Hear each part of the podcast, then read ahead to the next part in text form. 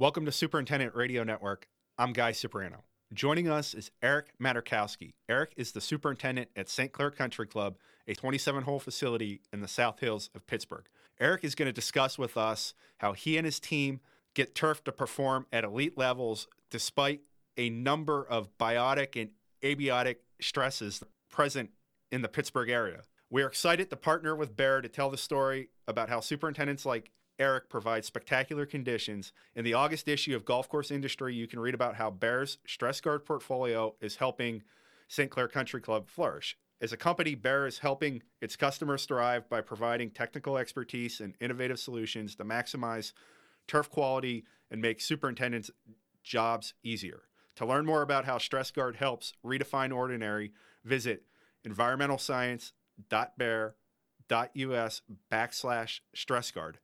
Now, on to our conversation with Eric. Well, Eric, thanks for joining us. It's awesome to have you on the podcast. I know things are getting hot and humid and busy in Pittsburgh, so we really appreciate you taking some time. And the first thing I wanted to ask you for our listeners that aren't familiar, describe St. Clair Country Club in your own words. All right. Well, um, St. is a private club. We're in the South Hills area of Allegheny County, which is um, just we're about 10 miles south of downtown Pittsburgh. 27 holes. We have the championship 18 hole golf course, and then we have the nine hole terrace golf course. We have a pretty nice practice facility. We just uh, opened a year ago. We have a nice driving range and a short game practice area. Club has a lot of uh, members that have been here for a few generations. It's 100 years old. We celebrated our 100th anniversary in 2016. Uh, the course has been renovated a few times, the championship in particular, uh, most recently by Keith Foster in 2007 8. The championship layout, as we know it now, was originally designed by Dick Wilson, and um, the the golf course, uh, the terrace, and the championship golf course are sort of the product of a Tom Bendelow golf course that was designed a long time ago and has been changed since. Pittsburgh golf's pretty good, um, so we certainly um, you know have a uh, have a wonderful membership that loves golf and is committed to taking care of us, giving us the resources we need to give them the golf course they want. And um, yeah, it's a great place to work. There are a lot of interesting things about your career journey. Uh, you became a golf course superintendent at 24 years old. I think a lot of people listening to this would say, How did that happen? And explain your career journey. I think how it happened was it was a little different time. You know, it was back in the mid 90s and golf was blowing up. They were building golf courses everywhere, and I think um, a little bit similar to today. There wasn't, uh, you know, there was there was sort of a need in the industry for for superintendents, turf people, um, people who studied turf. So that was a great time, great opportunity. So I started my career just as a kid on the crew at Indiana Country Club which was my hometown, Indiana, PA, and I worked there for Alan Easter. Um, and he he kind of uh, got me excited about the industry. I saw you could have a career, and it could be um, more than just uh, taking care of grass and mowing grass. He let me see the professional side of it, and really got me excited about it. So I was going to IUP at the time, and I was wasn't sure what I wanted to do. Like so many of us in this business, I was studying um, everything and couldn't quite find what I wanted. So I went to ATI, Ohio State ATI in Wooster, Ohio, and I started there. I went out to Arizona and I did an internship at Ventana Canyon in Tucson, and I, I stayed a little longer than I should have out there and um, learned a lot. It was so much fun. It was so different than what I had done back in Pennsylvania. That was where I ultimately thought I would end up out that part of the country. So I came back, finished school, went back to Indiana Country Club when I graduated to work for Mark Leppert, who had recently taken over as the superintendent. I worked um, along with him and Tobin Ross, and then ultimately Tobin went on to school, and um, I was uh, filling in the uh, assistant position there. That's when the opportunity became available for my first superintendent's job at Armco Golf Club. Um, at that time, you know, Mark was a good mentor and he was encouraging me to send, I think, two resumes a month. Um, and you could do that. There were, like I said, there were a lot of opportunities. And again, I never really intended to be working in Western Pennsylvania, but um, I interviewed for the job at Armco. I ultimately ended up getting it. Armco was a great place. It was a uh, it was owned by Armco Steel. It was uh, for the employees of the steel. What a good membership! It was a great place to work, and I learned a lot. I was fortunate to have such a great membership to work for because it allowed me to maybe make a couple mistakes and learn from them. Um, from there, I went to Green Oaks Country Club, which is in uh, it's in Pittsburgh, and I was there for a couple years. Um, it was a good, again, a great place to work. The Donald Ross Golf Course. It was a lot of, a lot of fun working there, and um, I think I continued to learn and develop. And then I went to Wildwood Golf Club, which is located in the North Hills of Allegheny County, um, just north of the city. And I was at Wildwood for 10 years. Um, that was a great place. We did a lot while I was there. We um, did a handful of projects, built a maintenance building, did some work with the irrigation system, built a new pump house. Um, just did a lot of things to keep the club moving forward, and that was a really good job. I enjoyed it. The membership were, uh, great to me, and you know through each of these jobs, I've been working with POA, um, which is predominant uh, fine turf in Pittsburgh. You know, learned a lot and had a lot of people teach me a lot. Um, and then I got the opportunity to come to St. Clair, and so I've been here for uh, it'll be six years in November. It's certainly been a lot of fun here. It's been it's been challenging. It's been rewarding, and uh, I've really enjoyed myself. You've worked at five private clubs in Western Pennsylvania. For a lot of people that don't know Western Pennsylvania, it's a very hilly place. How does topography affect agronomy in your region? Yeah, hills, hills in Pittsburgh. Um, it's a big part of what we do here. So, you know, I think the first thing is the hills um, you know, they create a lot of microclimates on the golf course. You know, uh, high areas get dry, low areas get wet. Uh, you know, certainly creates. Um, you know, it, it, it definitely affects how golf courses are laid out and routed.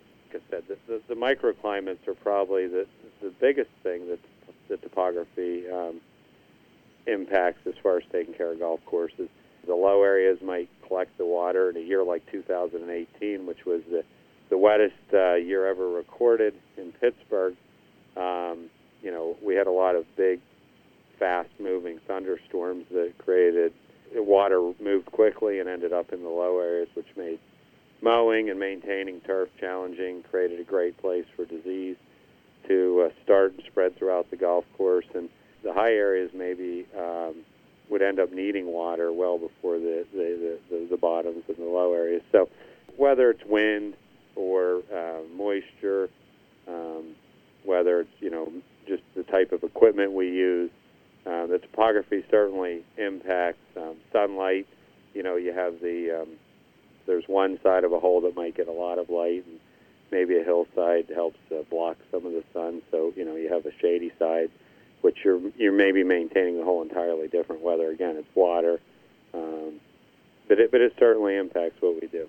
What have you learned about POA over the years, and what are some keys to getting it to perform at the elite levels that you needed to perform at at St. Clair? One thing I've learned is it's a lot tougher than we give it credit for. I think that um, you know it certainly has the it, it certainly has uh, an unbelievable ability to survive and um, and adapt. And so you know I think that uh, while it might need a little more TLC with with water and it certainly is vulnerable to just about every disease and insect. I think, um, you know, it is it is more durable than we think, and um, I think what I've learned is how far you can push it. I don't I don't know. I think it's as much the art as the science of the industry. When you work with POA, you, you just sort of develop the ability to see it doing things that uh, you know tell you that it might need a little more water, a little less water, might need vented uh, might need a little more fertilizer, might need less fertilizer. So I think, you know, the big thing about managing POA is you need to observe it like any turf, but it definitely it can go the wrong way in a hurry. You know, in the winter we have a lot of uh, concerns here about ice damage and wind desiccation and crown hydration, and then you know, like you get into the summer and you know, the first thing that really challenges us is, you know, the, probably the annual bluegrass weevil management. From there, the diseases start and usually we start getting maybe a little dry or maybe a little too wet and some heat. So, so managing POAs, um, I, I've learned a lot everywhere I've worked, but I, I will say that it's pretty similar everywhere I've worked as well. I think you just have to be very diligent when you're managing it and uh, spend a lot of time on it, looking at it, understanding it, and um, it really won't let you down if you do understand it, and it will come back if you get it in trouble. That mid June to mid August stretch is really difficult in a lot of places in the country. It's especially difficult in Pittsburgh. What type of stresses does the turf face during that period at St. Clair Country Club, and what are some tactics you've developed over the years that they handle those stresses? We have a lot of insect and disease issues, but when we get into that stretch, uh, I think managing diseases is really, you know, probably one of the greatest challenges along with managing moisture. You know, obviously we're trying to be firm and fast, so you know we're stingy with water, but um, you know you can't be too cute or too stingy with it, or you'll get in trouble. But um, you know certainly diseases. I mean, with POA and with on greens in particular, the height of cut we're at, the way we you know cut and roll, and we're very aggressive with management strategies. Um, anthracnose is a big problem here, and um, you know, we what we've realized is there's not a lot of great tools for anthracnose. You have to have an entire management strategy. We also, you know, we do get hot, we do get wet, and Pythium's certainly a concern here. Um, you know, um, brown patch, summer patch, dollar spot, those are all, you know, big diseases. Gray leaf spot, we certainly have been challenged with that, more so recently than ever um, in the rough in the fall. But you know, our, our management tools um, start with a good management strategies, but a fungicide component is very important as well. We do use a lot of signature. Um, it, it works well for us. Um, you know, we see the benefits of the stress guard, obviously, but we also uh, it's an important tool to us to just helping the plant with the fungicide properties, but as well um, the stress management that goes along with that. You know, uh, just having a good rotation of different chemicals is very important, and um, being on a good schedule is, is so important. Eric, how do you go about choosing your products? Obviously, being in the, the same market for a long time, you probably know a lot of people. What advice can you give to, to superintendents who are thinking about product selection and developing their own reliable program? Well, I think when buying chemicals, I think it's important to, to obviously have something that's proven. And, you know, if you can use a good product that's going to work and save you an extra application, I think that's important because none of us have enough time uh, it seems like anymore. And, and certainly, if we can reduce how many times we're going out with equipment, spraying equipment, and, and putting um, putting the team on the sprayers, I think that's important. You know, so I always try and choose products that I know are proven. I always try and choose products that I know are supported. You know, I like to try new things, but um, I'm certainly you know conservative when I do try them. Uh, but but I'm certainly seeing as, as we have less and less tools available, using the new chemistries is more and more important. And then using chemicals, again, I'll mention the stress guard products that have you know, added benefits, most bang for the buck. And, you know, just trying to use products and trying to select products that are supported. Again, that have come not, you know, everybody's selling about the same thing. Everybody has about the same offerings. It's, it's, it's buying and using things that are supported and from a group of people that'll support you and um, be there when you have questions and uh, make sure you get great service. I think that's really what's what's as important as anything right now. How important are personal and professional relationships to producing the conditions you're trying to produce? You, you know a lot of people. You have a lot of quality relationships. How important are personal relationships to disease control? Oh, they're so important. My network of superintendent friends um, has been, you know, that's invaluable, right? being able to pick up the phone or getting a call from a friend or an email or a text that says, you know, I, I have this going on, I saw this, this worked, this didn't work. So important. You know, just talking to each other, just throwing ideas back and forth is so important. Beyond that is the relationships with the vendors. Again, if your team has good good people on it, if you're you know if you're if you're using uh, those resources, whether it's the, the the local rep who gives me great service, is willing to come out here and take a ride, look at things with me, talk about things. That's so important. Um, to the to the you know the, the reps from the companies like Darren Batisky with Bayer, um, you know, great resource right there. He's a good friend of mine, and um, he's always willing to come out here, take a look at things, talk to me about things, give me heads up as to what's going on.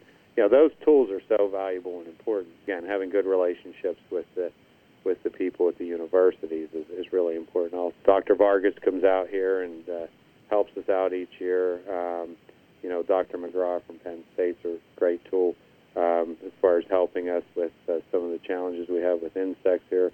So just having a having a great team and a great network so important, and those relationships, you know, being able to call them and have easy conversations with them is is really important. We have a great industry, you know, and all my friends are people in the industry. It seems like, and and uh, we all kind of get each other, we understand each other, and I think that makes it a lot easier. But but having good friends that are willing to help you is, is absolutely critical, at least to my success.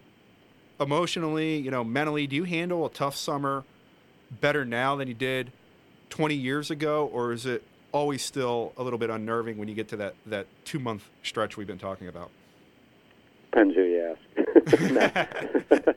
I, I think I do handle it better. I mean, I when I started and I was a young superintendent, I remember a lot of things bothered me. I had trouble sleeping. You know, I, I just, you know, I, I worried a lot, and I, I've learned. Um, so yeah, I do think I handle it better. You know, I kind of have this philosophy that if if I'm thinking about it and it's weighing me down, if I can do something about it, I need to do it.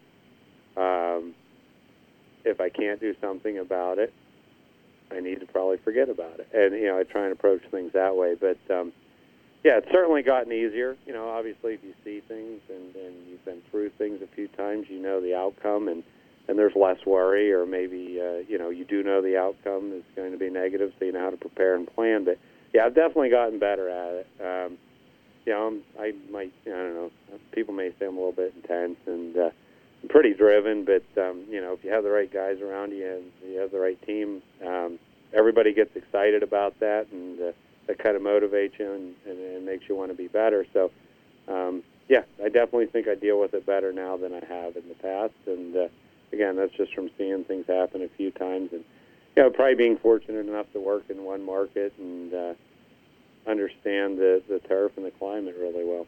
What have you learned about team building over the years, and what can you tell our listeners about the team you've assembled at St. Clair Country Club?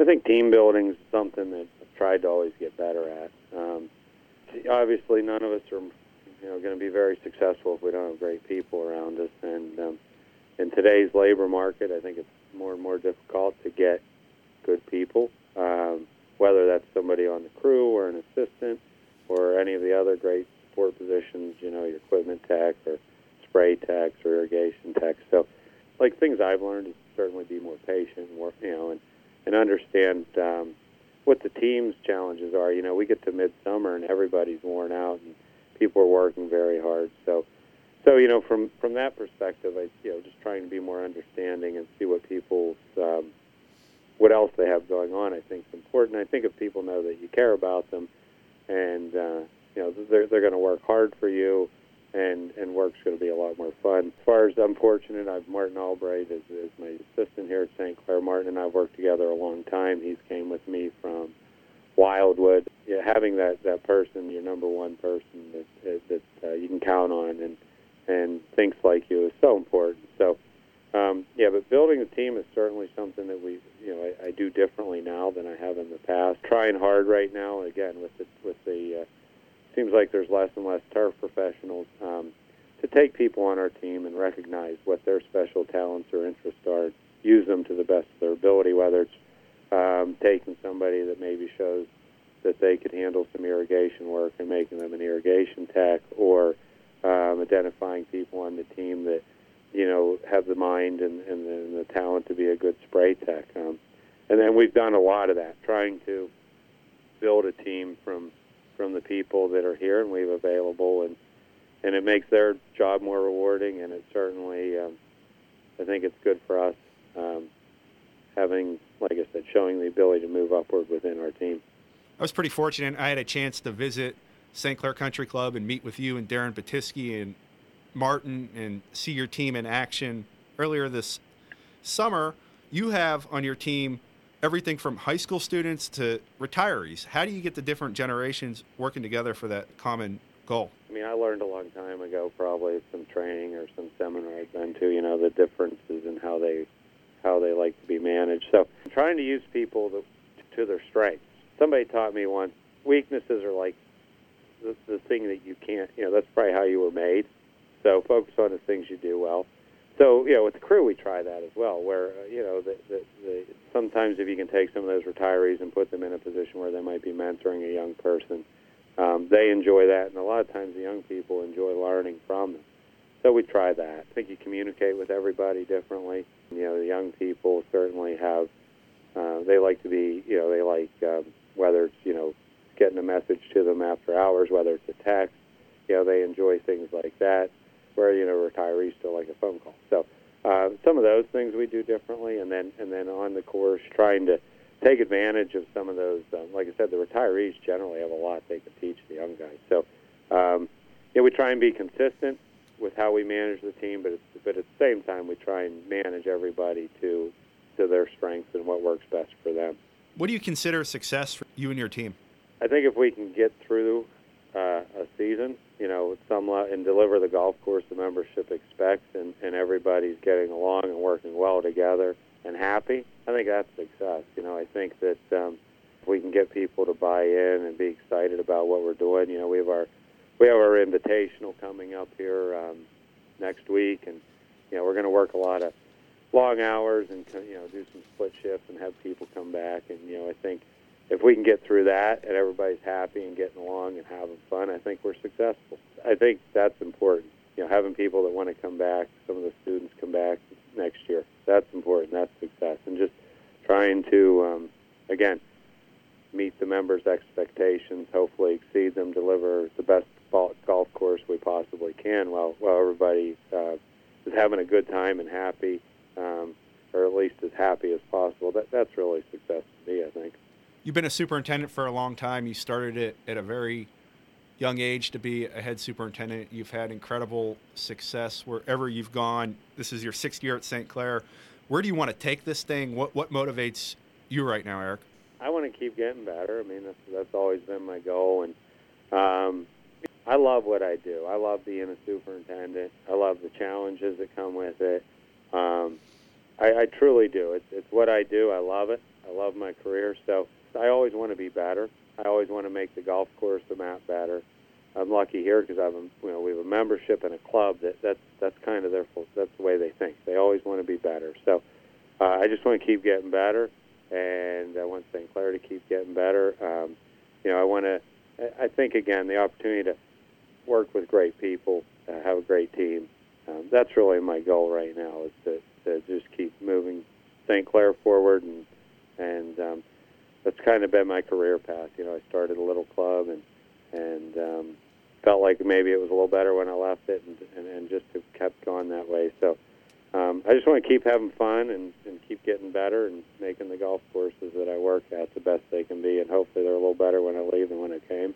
Last thing here, and I mean this in a lighthearted way. Do you feel like you know more or less about POA than you did when you started your career. It's one of the most perplexing uh, turf grass varieties out there. Do you feel like you've learned a lot about it over the years, or whenever you feel like you've learned a lot about it, does something make you think you don't know as much as you thought? When I started, I thought I knew a lot about it, but I really didn't know. I didn't know anything. I definitely know more, but I don't know at all. That's for sure. I mean, like you said, it every time you think you have it figured out, something different happens. So definitely keep you on your toes. It's uh, it's it's never the same thing two years in a row. It seems like with it. So I've learned a lot, but I have a lot to learn. Well, Eric, this was great. Uh, thanks for taking some time. I know you're in the busy season when it's the toughest for the POA, so we really appreciate you taking some time. Uh, thanks for everything you you do. You're always always helpful, and we look forward to uh, speaking with you again. All right, guys. Thanks. I really appreciate it.